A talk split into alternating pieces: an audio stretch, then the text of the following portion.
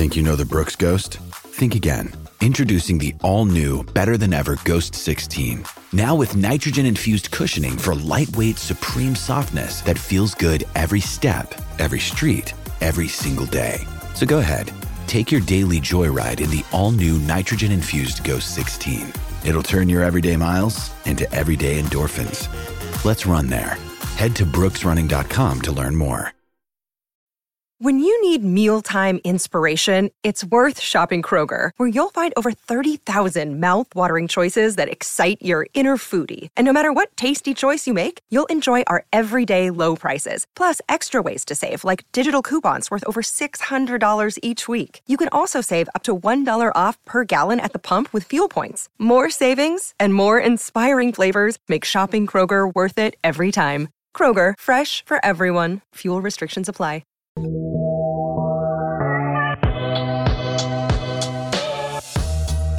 Welcome into the C H G O White Sox podcast, coming to you live from Studio A of our C H G O offices here in the West Loop of Chicago. I'm your host, Sean Anderson. Alongside me, the full C H G O White Sox crew.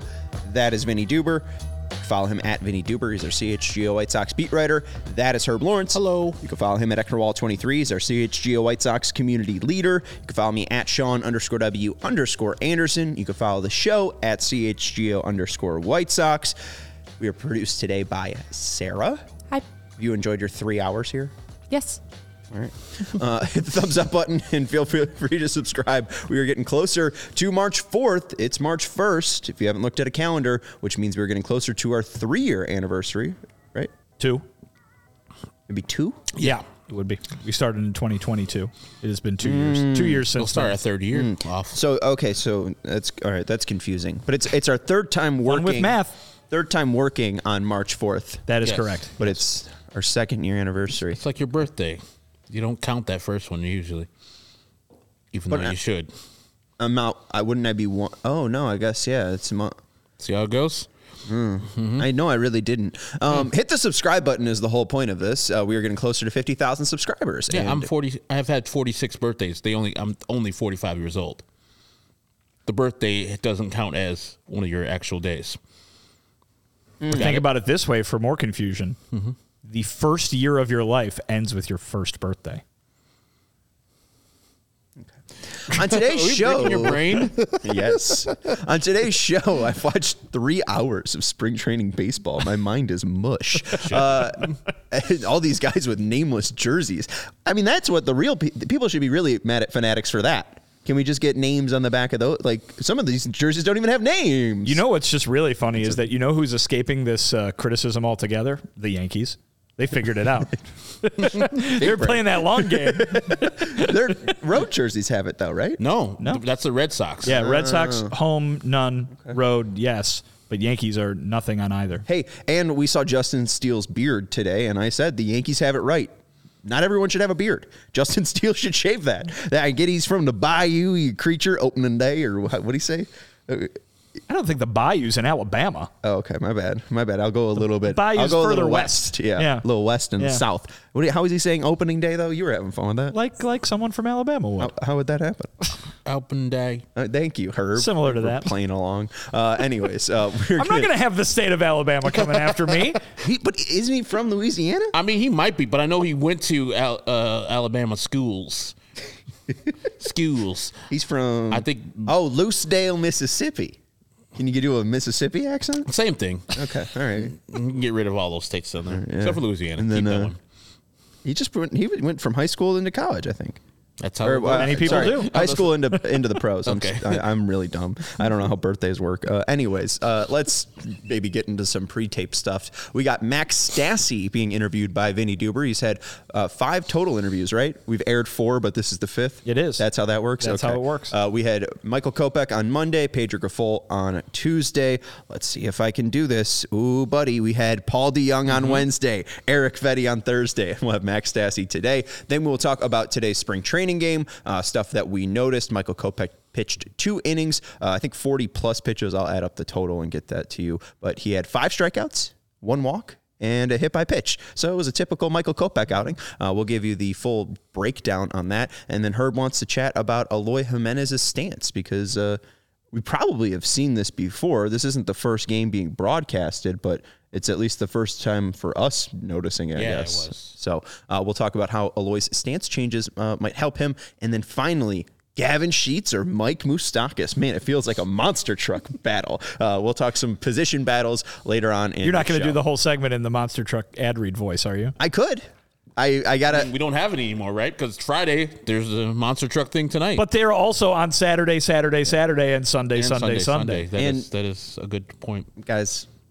Show starts, I think, at like seven. So the, the monster think, truck yeah, show. I, I think mm, there's still right time to, to go have some family fun on a Friday. Monster, yeah. Monster Mutt the Dalmatian or whatever yeah, it is. Uh, it's not that. Okay. All right. Well, uh, anyways, let's get into your chat with Max Stassi. Uh, let's go talk to the White Sox new catcher. Here's Vin and Max. Video files not found. No, what do we do? Oh, no. Sarah, we'll have to talk about something else. Okay. Max Stassi pretty much uh, erased it. He's like, uh, it was a good conversation with Vinny, but uh, I want people to be talking about my future where Herb's starting to tell me that I'm going to take a leap this year. Yeah, I mean, how, there he is. He's, oh, yeah. What, that I'm, hair. I'm now remembering why I picked this for Friday. Why? Because we have the lower hair? Viewers? Huh? The hair? Well, you know, people go out on a Friday night. Maybe, they, maybe they're looking to listen to the podcast tomorrow rather than watch it live, and that might be good for some folks to not see what my hair looks like in this interview. But the people who are watching, you're going to get a real treat. Okay, there we go. Thank you, Sarah, for being ready to tap dance. Uh, anyways, we appreciate everyone for hanging out with us. Make sure you hit that thumbs up button. Uh, we really appreciate uh, Chicago Cubs shortstop saying, uh, White Sox suck. God bless you. Mwah. Have fun winning a spring training game. Here's Max Stassi and Vinnie Duber. All right, Max, new uh, new team this year for you, new camp. What's it been like uh, getting to know the White Sox here? It's been awesome. You know, I'm uh, very happy to be over here. Uh, I think it's going to be an exciting year for us. And, uh, you know, we got a good mix of veteran guys, some younger guys, and, and uh, excited to get going. You've obviously been here for a while as a catcher, getting to know the pitching staff. What has it been like? What's the process of getting to know a new pitching staff? Yeah, it's just doing the homework, you know, knowing what they like, what they don't like, you know, how to set up behind the dish for them, and, and just get to know them on a personal level. Um, yeah, it's, it takes some time, but, you know, each and every day getting to know the guys a little better. What's the general feeling of this camp so far? Obviously, we've heard so much from Pedro about kind of the message that he's putting forth, the style of play that he wants to see from you guys. What have you kind of heard from the manager? Yeah, you know, he just wants us to be aggressive, you know, be aggressive on the bases, be aggressive in, in every uh, facet of the game. So it's, uh, like I said, it's exciting and, and uh, ready to get going. When you hear zero point zero percent chance to make the playoffs, what does that, what does that hit you as? Yeah, it doesn't really matter to us in the room. You know, that's uh, we control our own destiny, and and uh, you know, it, it that's the outside speaking. So, um, you know, we obviously we don't we don't believe that, but uh, you know, we we take it just one day at a time. It certainly seems like Chris Getz in the front office put an emphasis this offseason on bringing in guys who have experience in organizations that have had success. Obviously, Houston is, is one of those where you were a part of. What can you kind of take from your time with the Astros to kind of apply to what the White Sox are trying to build here? Yeah, I've been around a lot of good players, you know, in Houston and Anaheim, and, and saw how they went about their business. And, you know, I caught some really good pitchers, too. So I'm I'm excited to share my knowledge from, you know, stuff that I learned from them, and, and just my experiences over the years. Um, you know, it's my fifteenth spring training. Goes by fast, and and uh, yeah, I'm excited to work with these guys. One of those guys that you worked that you worked with in Houston is Martin Maldonado, who's catching with you again here. What's it like to be reunited with him? It's awesome. You know, you know, Maldy is he's incredible. You know, behind the scenes, the work that he puts in. Um, you know, seeing him behind the dish, uh, it's it's pretty special. So it's awesome to to be back with him, and and uh, excited to work with him this season. We've heard from opposing players, I think, during playoff runs in the past that he was a part of that, you know, really the reason that pit, those pitching staffs in Houston were able to have so much success had a lot to do with him. What is it that he brings to a game every day, or that brings to a pitching staff in general, that helps them have so much success? I would say, uh, you know, like I, like I said earlier, it's it's his, uh, number one is his experience, his preparation, uh, his focus during the game.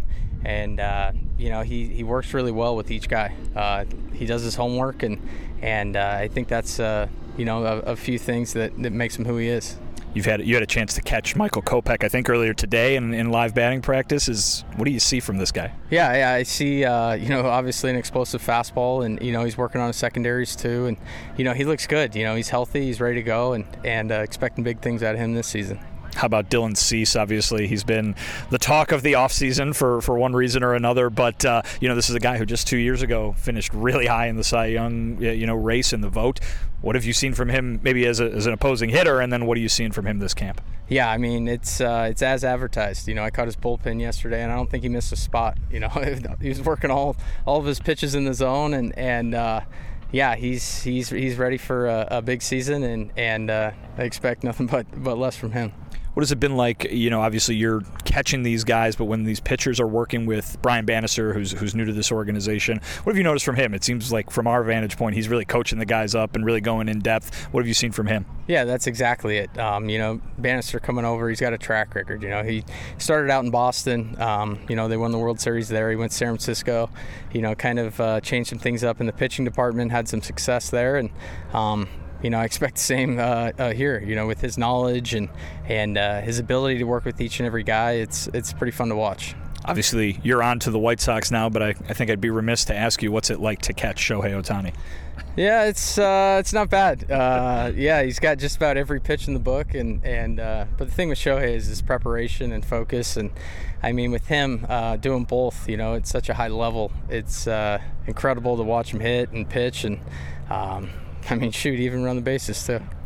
When you look at yourself this year, what are you kind of uh, expecting for, for what you're able to contribute to this team, you know, maybe from an offensive standpoint, maybe from a defensive standpoint, which obviously was a big emphasis of, of the front office this, this winter? Yeah, I, I honestly, I try not to have any expectations. I try to take each and every day, uh, you know, the same, our approach it each and every day the same, and, and uh, just go out there and have fun. I think the big thing for me is just being on the field and, and uh, being there for my teammates. What's this clubhouse like? What are those teammates like? I think we, we've been in there a few times now, and it seems like a lot of talking going on, a lot of energy in there. What do you make of this group of guys? Oh, they're incredible. I think that uh, the the front office put emphasis on, you know, bringing in guys that are good in the clubhouse, and um, you know, it's it's it's a lot of fun. Uh, we're all gelling pretty well together, and um, yeah, it's just like I said, it's uh, it's fun to be a part of.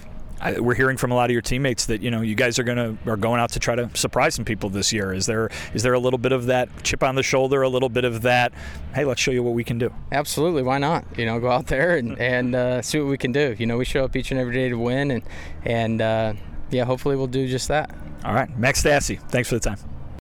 That is Max Stassi, the guy that Herb thinks is going to take a leap here uh, before we hit the break here. Anything stick out from the Max Stassi interview? Just a very enjoyable experience for all the folks listening to the audio-only version on podcast. I'm, I just can't, I can't I can't compliment the audio experience enough. Any any specific? That hair was horrible. Oh, okay. It looked terrible. You know, like I, I know you're. Everybody's their toughest critic. As I watched that, I saw a couple hairs out of place, but you're outside in the breeze. I got to be honest. Sarah and I, you know, I asked Sarah, like, hey, yeah. do, are you busy? She's like, no, I'm only doing this show. Like, I was like, can you edit the Max Stassi interview? And then I was like, she was like, which one is that? And then I was like, oh, it's this one. And I was like, oh, yeah, that was Vinny's bad hair day. Yeah. I got I got to be honest. We did. We talked about it. That's, yeah. It was, yeah. It was kind of I didn't, tough. I didn't bring, I didn't bring uh, all of my uh, hair stuff to Arizona. And so I had, I took my time in acquiring it. And uh, I had, I had to go out to dinner that evening without a hat, mm. and so yeah, it didn't it didn't work out. It's okay, it's okay. It, it looking fresh now. Don't Thank worry. You. Don't Thank worry. You. Uh, we'll, we'll, we can burn that video if you want, uh, but it will be posted later at six thirty uh, on our C H G O YouTube channel. And hey, Matthew Cortese saying you look like a rock star. Uh, I think someone was asking who the rock star on your shirt was. It was Tom Petty. Uh, it was. So, so there you go. You're you're you know, damn those torpedoes and damn that hair gel. You know. Right? Absolutely. All right. Uh, anyways, uh, let's take a break, and uh, we'll let you know about our friends over at Leinenkugel. I think you were just going to read the can today, Vinny, was your, your idea, and tell people about, uh, was it Rose Leinenkugel? Yes. Okay. That makes sense, because that's the, the matriarch company name. Uh, and then we'll, uh, we'll we'll we'll jump into some Michael Kopech and Eloy Jimenez talk. So I'm going, I, I've got the green light for the Liney's read? You, you got do. the green light okay. for the Liney's read. Guys, when you hear the phrase Wisconsin innovation, some things might come to mind. Perhaps the cheese curd. Perhaps indoor water parks. People owning their own N F L team. That's another thing. Perhaps Summerfest.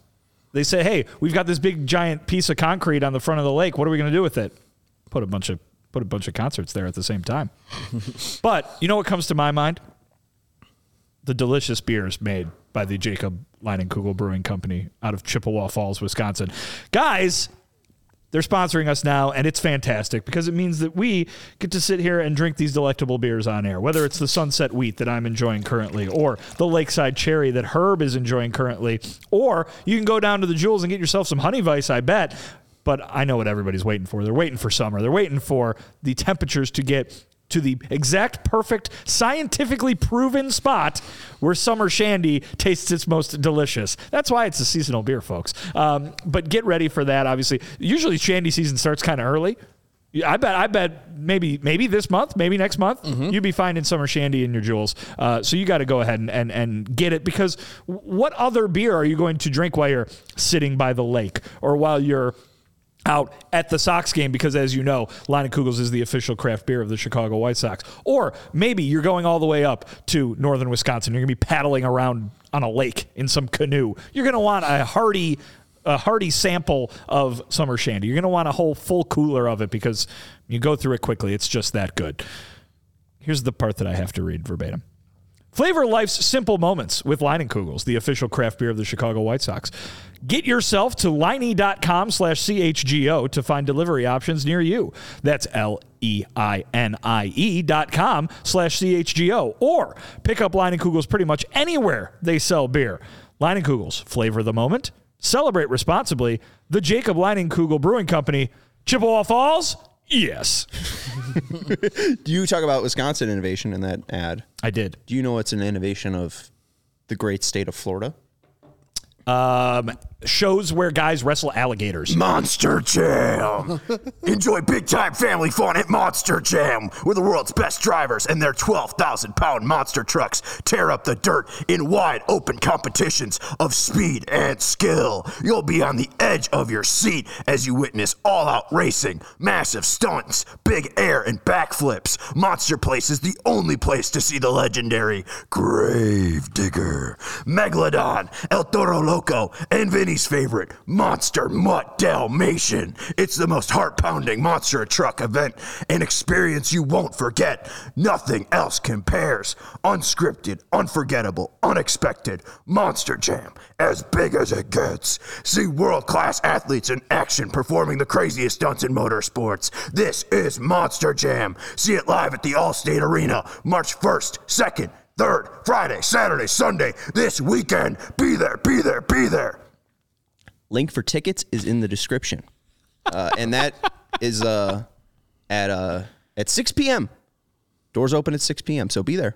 There's probably people watching this show driving while sitting in the Allstate Arena waiting right now. It, you know, waiting to pay to get in that parking. Maybe parking's free. I don't know. I didn't look into this. They're probably um, just like Monster Mutt Dalmatian, Monster Mutt Dalmatian. They all have hoodies. They're, you know, the, the the top has the little ears on it too. Yeah, right. Yeah, it's cute.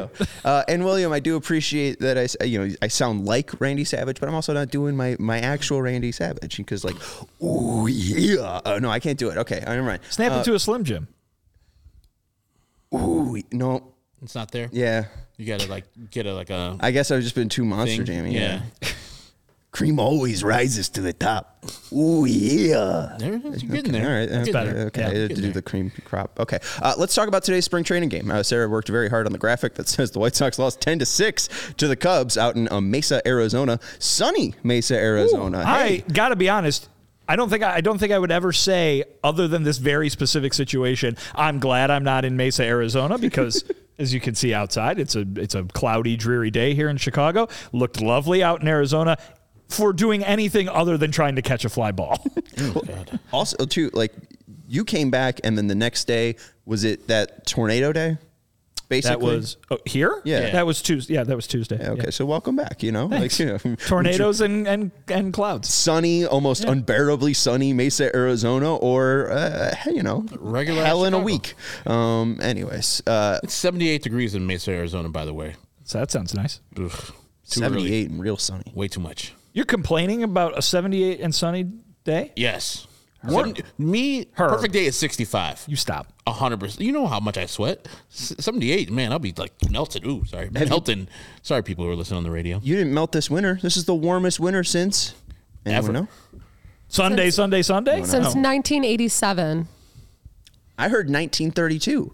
I'm totally yeah. guessing. I don't know. Oh, oh, I didn't. I, that you gave a really convicted answer there. I, I believe Sarah with nineteen eighty-seven. Uh, no, nineteen thirty-two. Oof. I mean, that's yikes. Uh, anyways, um, what were we talking about? Oh, sunny Air, Mesa, Arizona, yeah, and yeah. Pete Crow Arm, uh, Armstrong being horrible at baseball. I mean, uh, and Matt a Hurwitz. Lot of other people too. Yeah. I mean, yeah. I mean, thankfully the Sox weren't doing it. I don't. I don't. I didn't see any uh, Sox dealing. They got better shades, I guess. Maybe the Cubs couldn't hit the ball in the air. Um, anyways, uh, let's jump into Michael Kopech. Uh, we can work. Actually, I guess Eloy was first because Eloy hit in the first inning. So why don't we go to Eloy?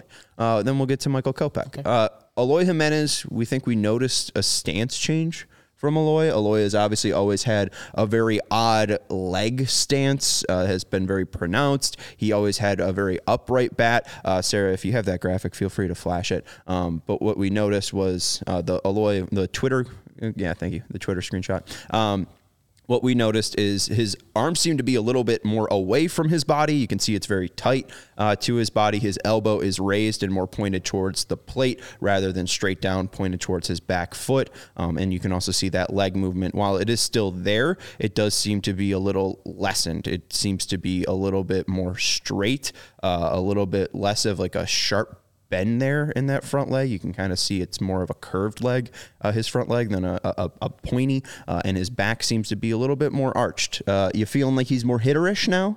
Is that, can we be uh, baseball and be cool and say he's looking hittery? I'm just trying to figure out, you know, this is just the hypothesis of why you would do that. And the reason why I would think is probably because where Eloy's hands last year were kind of low mid-body and probably at the chest, where if you got to hit a high fastball that's above your hands, you got to get there anyways. You got to get there up there to hit that pitch anyways. Now just start your hands there, and you can. It's better to adjust down than just back up. And so getting your hands, and it looks like his, his uh, left elbow, his lead elbow is up too, so he can probably get to balls and clear out balls that are inside of him a little bit easier that way. So, yeah, it's a good thing because, I mean, in spring training, he's hitting, what, about five hundred right now? So it's just spring training. But somebody was saying, well, his problem's never been his hitting. Last year, his hitting was kind of a problem. It was kind of mediocre. I think he was a one oh four point, uh, one oh four weighted runs created plus. And so that's just four points above the average hitter. Not just the average designated hitter. For a designated hitter, that's piss poor. So I think that he wants to generate more power, firstly, because people probably have been getting a, uh, a, a, a tell on him, and getting his hands up get, allows him to get to that ball a little quicker at his uh, high fastball. And so it looked like he got a high fastball today from uh, was it Assad? Assad, yeah, and he got to it, but it broke his bat and then dumped it right over the shortstop's head. So if that's working, if that's what the point is, I'm all for it. It's funny. We talked to Eloy in the early days of spring training, and certainly it stands out to everybody that this is a power hitter who is having so much trouble getting the ball in the air at the for the better part of the second half last season. And so we talked to him at the beginning of spring training and said, well, hey, what are you What are you working on? What are you doing to to to, to fix that, to, to hit more fly balls? And he basically refused to tell us and said it was a secret, and you'll, we'll see. We'll see if it works kind of thing. Um, I don't know if this is what he was referring to, but I would have to imagine that everything that was done from the White Sox standpoint this year in terms of tweaking anything that he was doing with the bat was to achieve that goal of him getting the ball in the air a lot more. I mean, guys, we sat here and watched how many games where, you know, it wasn't necessarily that he wasn't hitting the ball hard. Mm-hmm. He was just hitting it right into the ground all the time, you know, right at defenders on the infield. If you go play the old uh, M V P two thousand five game, you're hitting it right at the big wood panel, right? When you're in, when you're playing the mini game there, uh, it wasn't working out for him, and so there was changes that needed to be made this offseason, changes that needed to be made this spring. We're going to see once the games start counting uh, how effective those changes end up being. But if this is one of those changes, uh, we can at least point to why it was made. Um, Even if we don't necessarily know if there are perhaps other things, probably there are, that went into it as well. You brought it up, so I have to depart from the Eloy Jimenez thing just for a second. But uh, you brought up uh, earlier that Royce Lewis hit another grand slam.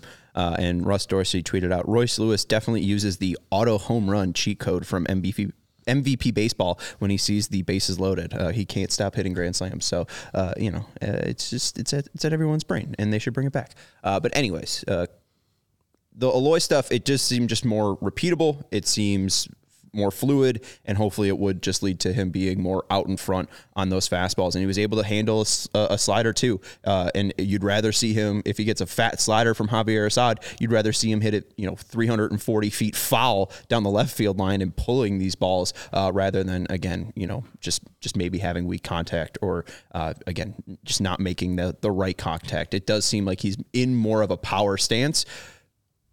I know we've said this before. I think we said it in twenty twenty-two when we were doing shows on March fourth and waiting for the lockout to end. I think we were saying it in twenty twenty-three. I am going to say it now because I think we have conviction that he won't play the field at all. Knock on wood. He will not. He will hit forty homers. He's got a he's got a big... I mean, it's not I'm a not contract year. I like it. I like what you're, it's, where it's you're going. It's kind of a contract year. It's not a contract year. It could be a contract year. Could be a contract year. I don't know. He se- he seemed he, he just seemed really relaxed when he was talking to you guys. You know, he he, he was I think messing with Merck, right? Like Merck forgot his name, uh, just reminding Merck who he was. Like I don't know. He just seemed confident. If he's healthy, he's confident. He's made changes that will just help him be just more repeatable. No appendix to burst this year. Hope right there you go. Uh, I I, I, not, I think he'll hit forty. I, I don't know. I don't think it's crazy, but it's just. Not at all. I would like him to do it. He did uh, it one time in his rookie year, and I think if you extrapolate him being healthy, that would be a natural forty home runs, too. Easily hit forty. Fingers crossed. All right, uh, let's take a break, and then we'll get into some uh, Michael Kopech stuff. Uh, Herb's going to let you know about Game Time. If you do want to go see uh, Eloy Jimenez's change stance in person, uh, he'll tell you how to get uh, a code to make sure that it's uh, even a nicer deal for you. Um, I'll let you know about uh, PrizePicks. At Game Time, they believe that you shouldn't be worried about when you're buying tickets to your next big event. That's why Game Time has a fast and easy way to buy tickets for all the sports, music, comedy, theater events that are near you. With killer last-minute deals, all-in prices, views from your seat, and their best price guarantee, Game Time, Game Time takes the guesswork out of buying tickets. My situation, I bought some tickets in Atlanta to see the Braves play, went to a secondary site other than Game Time to see if they had cheaper tickets, and one did. So I sent this information to Game Time, and within twelve minutes of that email, they sent one hundred ten percent of the difference to my Game Time account. You could see the views from your seat before you buy, so you know exactly where you're expected to sit when you arrive. And all-in prices show the total up front, so you know where you're getting without the hidden fees. Game Time has deals right up to the start of the event and even an hour after the event start. It's the place to go to find last-minute seats. Going up to Milwaukee later in April, I was thinking about buying tickets to the Brewers-Yankees, but I said, I'm going to wait until the game starts so I can go and buy them at Game Time so I can get the best seats and the best price available. And with zone deals, you pick the section, Game Time picks the seats for an average savings of eighteen percent.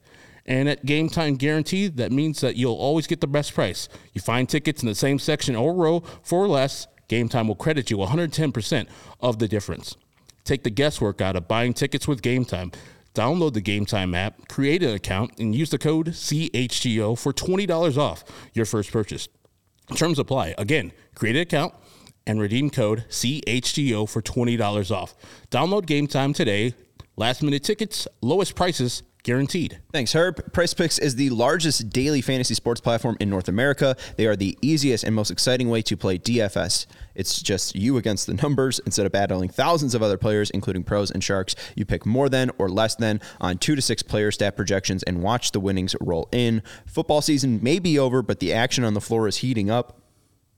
The Bulls play at nine p.m. tonight. Oh, my. At home? At home. Why? C H G O Bulls, it has a post-game show, I believe, at ten thirty yeah. or eleven, something like that tonight. They'll probably finish it the midnight. Nuggets?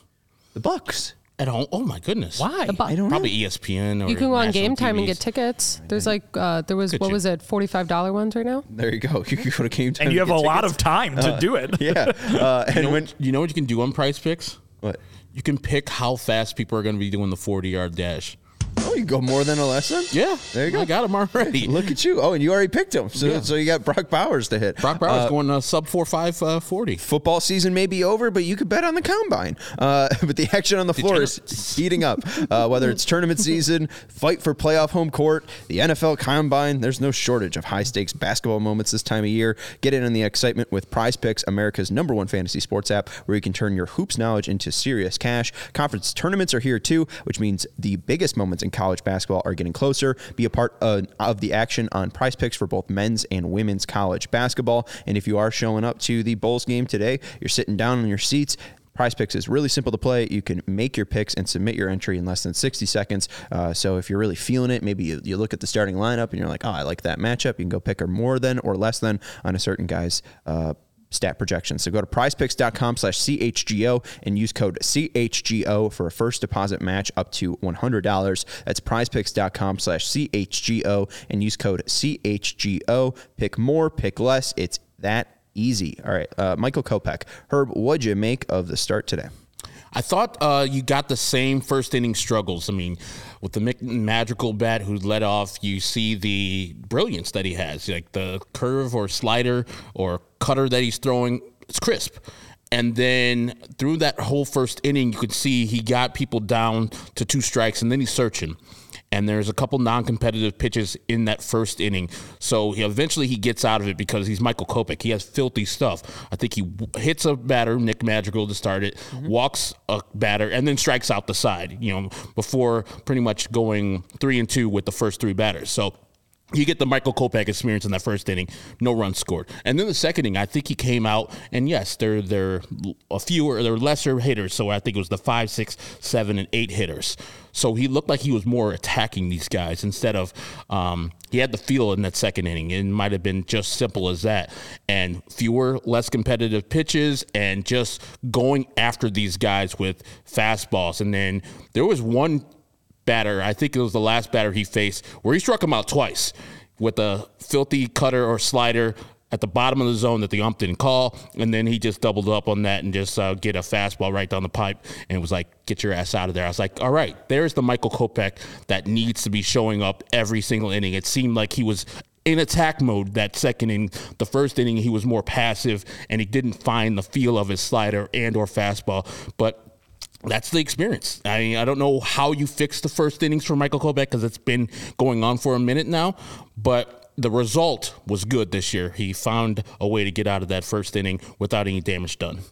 I mean, I, listen, this was only a two-inning outing, your first outing of the spring, but I, I think White Sox fans, and, and certainly me from someone who's just interested standpoint, want to see the, that kind of, you know, in-game struggles happen to a degree with Michael Kopech this spring because you want to see how he responds to mm-hmm. it. And and I and so more so than hearing the results and hearing what he did, you know, walked X number of guys, struck out X number of guys. I want to hear from him about what he was thinking in the moment, right? Because so much last year we certainly saw the fact that struggles were getting to him and that he was visibly frustrated on the mound, and it seemed to compound the problems that he was having. And then not only that, we heard that that is what was happening from both him, Pedro Grifol, and others. So to be able to see whether he has worked on that to an effective degree this offseason since the end of last year, you gotta you gotta give him moments that are going to generate those kinds of reactions that he had last year and see and make sure that that's not going to be a continuous problem.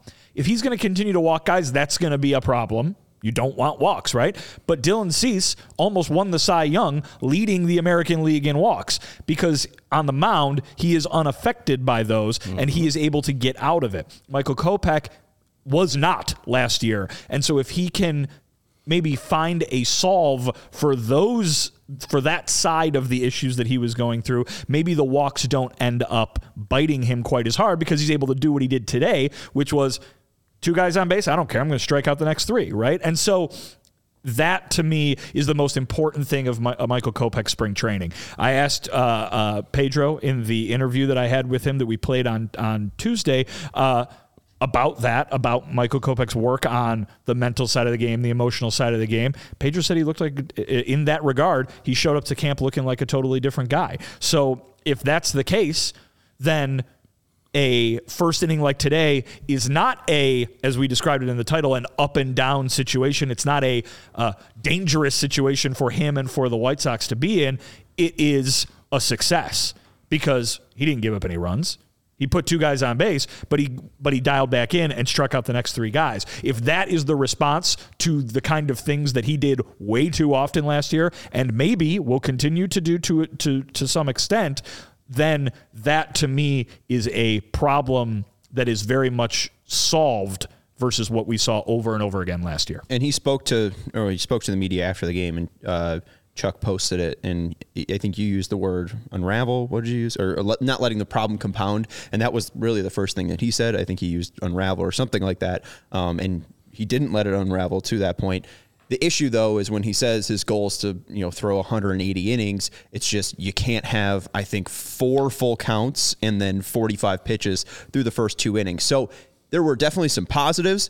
There were definitely some negatives. It really felt like a true Michael Kopech start. Uh, And the first batter, Kevin mentions, yep, if you throw a bad pitch, be willing to move on, which I think he did, but it definitely took him two batters to get there. And the first one to Madrigal, the first pitch is a fastball up and in, and that's an arm side miss. And Brian Bannister, I think, mentioned to you guys about, you know, when Kopech is locked in, he won't be missing uh, up and in and, and missing to that arm side. And then you could kind of see him immediately get into his head, and then he misses that one up and in, and then he misses the second one just up and right down the middle, and then the third one is up and on the outside part of the plate. So it just feels like he's trying to overcorrect in those first three pitches on the result that he just got and not trying to just get rid of that pitch and lock back in. Um, and then he tried to get, you know, locked back in. He hits a fastball low at the knees, and then he debuts his cutter, and it's a nice pitch that break. breaks back over the uh, the inside part of the plate, gets called for a strike, and he's like, oh, I liked how that looked. Let's try it again. And then he hits Madrigal in the mouth. So that one was tough. And then the Suzuki one was tough, too. He gets into another full count. Um, he had another fastball up and in that missed arm side, and it was after he gets into a one two count, and then he tried to pick off Madrigal, and then he stepped off. So he had two parts where he really didn't get the chance to deliver that pitch, and then he missed, again, what he's been struggling with up and in on that fastball. Um, and then he had a really good at-bat against Michael Bush, ended it on a curveball or a sweeper. It was pretty nasty.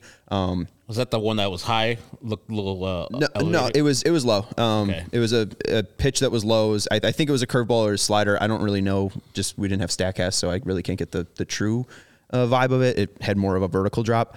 But Bush almost gets a check swing, and that would have been a strikeout. And then he's like, not really bothered by it, throws that backdoor cutter again, gets a called strike, and that's the first strike out there. And then the fourth batter to Jan Gomes, he absolutely locked in. Threw a slider, got a called strike, then threw another slider low and away, and it was a really nice slider that had a nice break, exactly where you want it.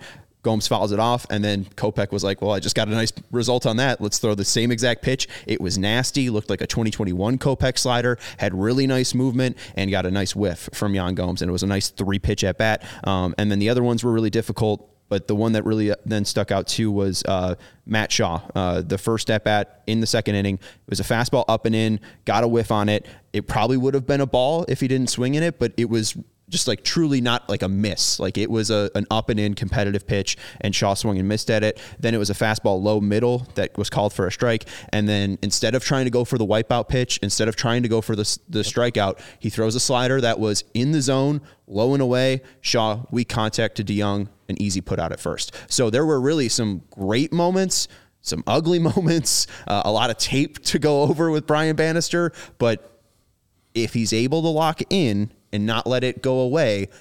When he was competitive in the zone with his fastball, it was a lot of whiffs and a lot of late swings. That is why he is a starter. That is why he'll get the chance, if healthy, to make thirty starts, one hundred eighty innings. He has a true elite fastball that not a lot of starters has have, and while he doesn't have that true one hundred eighty inning plateau that he's hit before, he's reached one hundred twenty. Like he's Garrett Crochet, who were, you know, goo goo and gagaing over the one hundred mile per hour fastball you got Shohei Ohtani looking at. He's never thrown more than sixty innings in a season. Like Kopech is the true potential ace of this team if they trade away Dylan Cease, which is very likely. Yeah, and I love that at bat with uh, Shaw. I know he's like a rookie, a big-time prospect for the Cubs, but he didn't, as you said, he didn't try to strike him out, which you're just, you know, so many times you get to two strikes, and Michael Kopech specifically, he's trying not to get hit, or he's trying to do a put-away pitch. That pitch was just in the plate, hit it if you can, and he did. He warm-burned it to uh, DeJong, and so that's what we should be looking for from this year from Michael Kopech, turning those pitches where it would have been a walk or a prolonged at-bat where you're throwing more pitches on one two than you need to. I think he did that uh, in a couple of these uh, at-bats where he got a guy down oh two, and then he's trying to search for the the, the put-away pitch. That one, he's like, all right, kid, hit the ball where you need to hit the ball, and all you're going to do is hit the ball to one of my infielders. Now, if you can strike a dude out, you can strike, strike him out. But if you don't have it, sometimes just induce that ground ball and let your people behind you work work out instead of uh, – and there was nothing really in the air today either by the Cubs. So that was really good to see because you've seen Michael Kopech give up a ton of home runs last year too. Yeah, well, the, the only thing that was in the air was uh, Suzuki Cutter. It was the only one that got hit. Uh, it was in the outside part of the plate, and it was fouled off, and it was hit a mile, but it was well fouled. So one uh, another one of the takeaways from spring, just from talking with folks and, and certainly – people who watched the Kopech interview that you guys played on Monday will will realize this. It seems like Brian Bannister's message to Michael was just keep it simple. Because Kopech was describing the situation of sometimes you the, the competitive juices get flowing so much, and this is, is part of the mental side of the game, part of the emotional side of the game. It's not always just, uh, you know, oh, he's mad on the mound kind of thing. It It is the chess match maybe overwhelms Uh, a little bit, and you're trying to compete so much, you're trying to do stuff that you can't do or you can't do well. And Brian Bannister's message basically to everybody, but certainly Michael uh, applies as well, is just just do the thing that you do really good. Just just keep doing that. Have confidence in it and, and go out there and do it. Don't try to get outside of yourself. Martin Maldonado, talking about Michael Kopech, used the my favorite quote of the spring, which was, you don't have to be super nasty to be nasty. And, you know, uh, the, these pitchers are always looking for that edge, trying to make that ball move in a way that it's never moved before. Just go out there and, and pitch. And if, if, if that can be mastered, he's going to be the guy that you're describing, Sean. And and I think that, you know, you were going through those at-bats, going through certainly that first one there where the, the pitches were off. He was probably trying so hard to make it go a certain way, and it wasn't working. Just make just just just throw the ball, and and you're gonna and you're gonna do it because you are so naturally talented. And we we know, I don't have to say it, but we know he's got all the ability in the world, and it's just about figuring it out and making sure you can do it on a consistent basis, and also figuring it out from batter to batter, right? Because like like I was saying earlier, you walk you hit a guy, you walk a guy, guess what? Get it out of your mind and go get that guy out. Then go get the next guy out. Then go get the next guy out. That's what Dylan Cease is really good at. And if Michael Kopech figures that out, he'll be that guy. Well, and it feels like aiming, too. Like that first batter with Madrigal, those first three pitches, it feels like, okay, I can't be missing arm side up and in, right? I got to throw this strike at the top of the zone. I'm going to throw it right down the middle. I'm going to aim it. And then you miss it. And then you're like, oh, I'm going to be precise on the second one. And then you miss it. And then I'm going to be precise on the third one. And then that first pitch to Matt Shaw, he gets the inning to think on it in the dugout. He gets to clear his head. And he does throw one of just those natural fastballs where his release point was perfect, on point. And it was high up in the zone, exactly where you need it to be. But it was just low enough where it was, you know, he was, you know, Shaw wasn't able to lay off of it, but it was high enough where, you know, it's likely a ball if you don't get it called, but it's just nasty. Yeah, and all it's just naturally nasty, right? Hit the ball way up in the air, right? If um, he does get a piece of it, or so. break his bat because it's just you know cutting into a righty, like it's it's it's disgusting. And if, if he just can go out there and be like, all right, I'm just gonna throw and maybe not aim. Maybe he'll he'll finally get those results. All right, uh, let's jump into the position battle, one of the uh, few actual po- uh, player position battles that we have. Uh, Mike Moustakas versus Gavin Sheets. Everyone's talking about it. Everyone's texting their buddies. The group chats are blowing really? up. Really? Uh, no. Um, I don't know what I don't know what group chats you're a part of. Again, none. None of them are blowing up. Uh, but what do we make of Gav versus Mike Moustakas? Does anyone have a, a, a leg up? Does, is it Gavin after you know going after Mike Moustakas's former team? Team with two homers? I mean, the results are Gavin, but I think being a veteran, at Mike Moustakas'. I think maybe he would have the leg up because the people know him. I'm already thinking about that March uh, press conference. Like, oh, well, Moose has run into a couple, and uh, Gav has options, so he can go down to the minor leagues, and you have Mike Moustakas on the team. For my liking, even though I have said that Gavin Sheets shouldn't be on this team, um, in a real world, I would want twenty-seven-year-old Gavin Sheets to be getting those at-bats more than thirty-five-year-old Mike Moustakas. I mean, both of them hopefully will not be getting extensive playing time unless they're just different from what they were last year and they're just really good. But I think at the end of the day, and when we're talking about this at the end of the month, we're like, Mike Moustakas made the team and Gavin has another option left. So it was an easy move for the White Sox to do, especially because he's a veteran leader. They know his, his work, and uh, he can uh, filter down to the other team. And he could probably handle that role a little bit better than Gavin has, because Gavin has pretty much done that role the last couple of years, where he's just the lefty bat off the bench. Yeah, I mean, I think that I think there's a good chance it'll play out that way. I do think there is something to the idea of, hey, if Mike Moustakas looks bad in spring training, and I don't mean looks bad from a us watching it on T V standpoint, I mean looks bad to Pedro and to the coaches and to the front office, then what do you do in having him there over a guy like Gavin Sheets, who apparently did a lot of work this offseason, apparently is feeling a lot better from a baseball playing standpoint, and also doesn't have to go out and play right field this year, which he has had to do the last two seasons. But at the same time, that the roster realities are what they are, right? And to be able to say, Gavin, go down to, to triple A, we're going to have Moustakas as, as this guy, and if Mike Moustakas is awful by the end of April, you just come right back. And that seems to be a very easy thing to do. Um, now, granted, Moustakas, I believe, gets a pay bump if he makes the uh, if he makes the major league team. Perhaps that has something to do with it at the end of the day. We'll see. But I will say this, from being in that clubhouse during the spring, Mike Moustakas, a very positive presence. You got guys kind of gathered around him, Gavin Sheets being one of them, listening to what he, you know, the, the yarns he has to spin, so to speak. And uh, obviously, as you mentioned, the familiarity with Pedro Grifol, the familiarity with Chris Getz, they know what he brings, not just to a team on the field, but in that clubhouse. And for a team that is putting a lot of emphasis on a cultural makeover to go with the the whole rebuilding effort that they've got going on, it does seem that there would be some positives to bringing him aboard, even if the production is, Herb, what you expect it to be. Well, and to be clear, too, because Kevin's asking in the chat, for right field, what about Dominic Fletcher? Not an option? Oh, boy, is he the option. Uh, Dominic Fletcher will be your right fielder, I think, in open, to start opening day.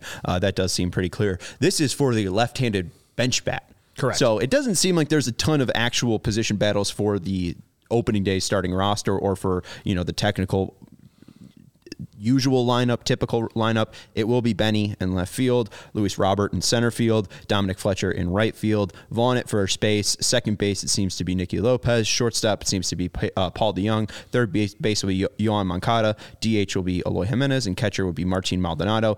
Max Stassi, who you just heard from today, will be the bench catcher. Uh, likely that Danny Mendick will be the infielder, bench infielder. We'll see. Maybe. I, I think we'll I, talk about that Monday.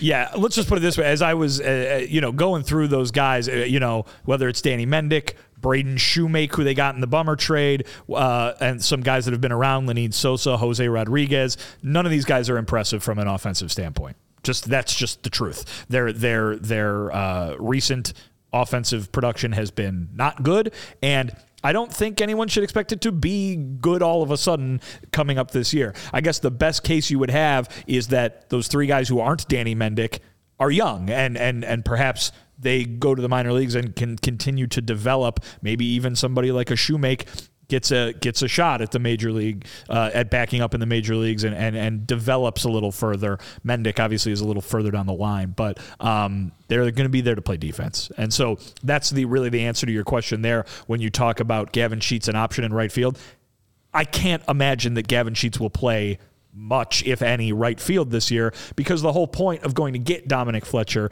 the whole point of having these guys like Kevin Pillar and Brett Phillips uh, in in camp, is that they're trying to improve that defense. And so that's why I think that Moustakas and Sheets are competing for a job of coming off the bench and, and hitting, because they're not going to they're not going to eat into Andrew Vaughn's playing time very much at first base either. Right, and then as you said too, Kevin Pillar being the fourth outfielder on the bench. So this is just strictly for, can you hit righties? Like this is this is all this job is for Gavin Sheets or Mike Moustakas. Um, I think too, like you mentioned, the youth and all those guys going down, uh, like Lenin Sosa, Braden Shoemake, uh, Popeye uh, Rodriguez. I think this is a pretty easy challenge to give Gavin. We'll give we'll give you someone to beat in camp. Right? We'll make it hard for you. We'll make it tough for you. He's a good guy. He'll be able to spin yarn, I think is what you said. Right? You know, he gets likes him. Pedro likes him. Mike Moustakas is going to beat out Gavin Sheets for a, a job. If this was Dominic Smith, a guy who is of similar age, a true lefty, a guy who has played first and right field, a guy that is hungry to make the team, you know, Mike Moustakas obviously is, you know, talking up how hungry he is to make the team. He's thirty-six and is bad and hasn't had like a good season in like four years well, outside of Colorado. Like well, I'll say this though about Gavin Sheets. I'll say this about Gavin Sheets though. Forget for a second that he hit two home runs the other day. Like, what was your opinion of Gavin Sheets when the season ended last year? Horrible, but it was better than Mike Moustakas. But how much? I mean, what's the biggest? Good. What's I, the big difference there? You know, did what I, I mean? ever bring up Mike Moustakas' name in the fifteen hundred off-season shows we did? No. No, I guess my point and is it just, would have been a funny bit because he's a former Royal and it would have annoyed you. It would have. Yeah. So I'm just I'm just saying, like, my thought was never Mike Moustakas is going to take this job from Gavin Sheets because he's washed. Like, Gavin Sheets is young and he's Larry Sheets' kid, so give him a shot. I mean, when they go to Baltimore, he's going to be great.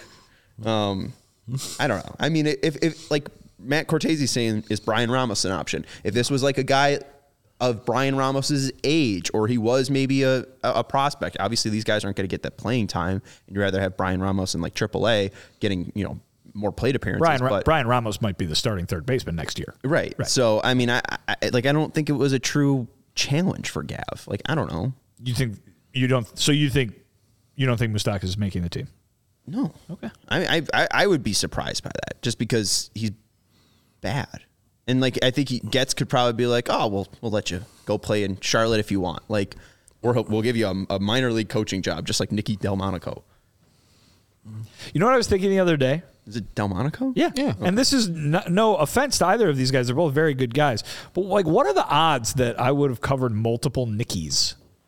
You Nicky. know what I mean? As opposed to Knicks, you know? Right. Nicky yeah. Lopez, Nicky Delmonico. Yeah, right. Any other ones? You Two Nickies. And they're the only one Nickies in Major League Baseball history, I believe. Is that true? I When I looked it up, it was just came... You when, looked this up? When when I was looking up Nicky Lopez's uh, thing on Baseball Reference, it came up Nicky Lopez, Nicky Delmonico. How about that? All right, now I need to look this up. Because I, I, I do believe you, but also I don't, I guess. I got you. Um, lucky for Gavin, if he does get sent down at the beginning of the year, they don't go to Baltimore until September. So September second, Baltimore third and fourth. So he can get his uh, hits down there in Charlotte and then come back up here and dominate that weekend. I, I, That's another good question for clarification uh, from Kevin there. Sheets, Sheets and Moustakas both would be primary if they had a defensive position to speak of, primary first baseman. First baseman. Certainly Sheets has been that way for a while. Um, Moustakas, obviously, many years as the third baseman in Kansas City. I believe he played a little second base when he, he was did. in Milwaukee. Um, when he was great when he was in Milwaukee, by the way. Cincinnati, but, too. Uh, he was not great when he was in Cincinnati, not but uh, but he definitely will not be playing any second base. Um, uh, Pedro said, we asked him, Pedro, about that, and he's not going to be playing any second base.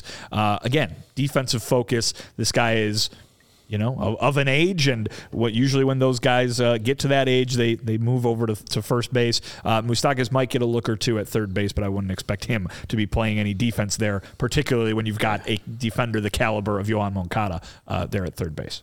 Yeah, and especially, I mean, I'd rather they think they'd rather see Mendick at third base than Mike Moustakas. At yeah, it point. would just be. Uh, that's why I, I'm saying it's just a different position. Yeah, you know, there, there's there's the sure. there's the lefty bat off the bench. That's Sheets, Moustakas, and then there's the fourth outfielder, which is a guy who's going to be have to be able to play second, short, and third. Um, I'm trying to think like. How many spots is that? Thirteen? Is that yeah. the, the nine starters? And then you got the back and the backup uh, catcher. Then you got the backup left bat, the backup right bat, and yeah, that's thirteen. So, okay. Yeah, it's, it's thirteen pitchers, thirteen batters. Okay. So, yeah, nine and plus four is I thirteen. I know they're trying to uh, lessen the pitchers on the roster uh, for next year maybe, but I hope that doesn't happen because White Sox and everybody needs as many pitchers as they can get because injuries are like a motherfucker this year. Right, too. You you'd want thirteen pitchers for a three-game series, too. Yeah. Like, I, I don't think that would make any sense, especially with five of those being, you know, ready for the next four games. I don't know what's wrong with Baseball Reference. You're right that Nicky Delmonico exists, but uh, you have to say first name starts with. You can't just say, like, first name is Nicky. It has to be first name starts with, ends with. So it's N-Icky, uh, and and N-Icky only brings up Uh, Nicky Lopez. So I, mm. Nicky Delmonico, we oh know exists. Oh, no. Yes. Uh, but I, for some reason, he, he does not pop up. Nicky Delmonico erasure. Did he never make the I major leagues? I can confirm that he's at Sox camps, guys. I yeah. can confirm that he's, I saw just on my thing, it just, that's what it comes up, like there, just says uh, major oh, league just players. Just when you're typing it in. Yeah, yeah okay. The, I guess that works, yeah. Uh, all matches for Nicky. Uh, Nick Williams, but that's not Nick. Oh, another White Sox White Sox. Okay, yeah. But uh, yeah, well, Nicky Dub. So here's the thing: when you look it up, it's Nicky Lopez, Nick Williams, who is Nicky Dubs, and then uh, Nicky Two Strikes, Nicky Madrigal. So they've had every Nicky ever, every ever. Nicky ever. Um, there was go with a different name. How about that? Uh, there was a, a Nicky Curtis. Uh, a Nicky Hopkins, but these were all minor leaguers. So if you've made the major leagues, you you are, you know, a, a White Sox. Congratulations. Oh my God, Nicky Curtis played for Birmingham. This is incredible. Oh my God, oh, what is this? Uh, okay, I don't know where any of these teams are. Okay, we'll we'll, we'll end the show. Uh, that's it. Uh, we'll talk more about uh, uh, uh, Danny Mendick, various Nickies. Yeah, oh, we got to sign more. And if Nickies. Your name is close to Soroka or Soroka, there's a guy coming up yeah, next gonna... year in the draft named Sirota.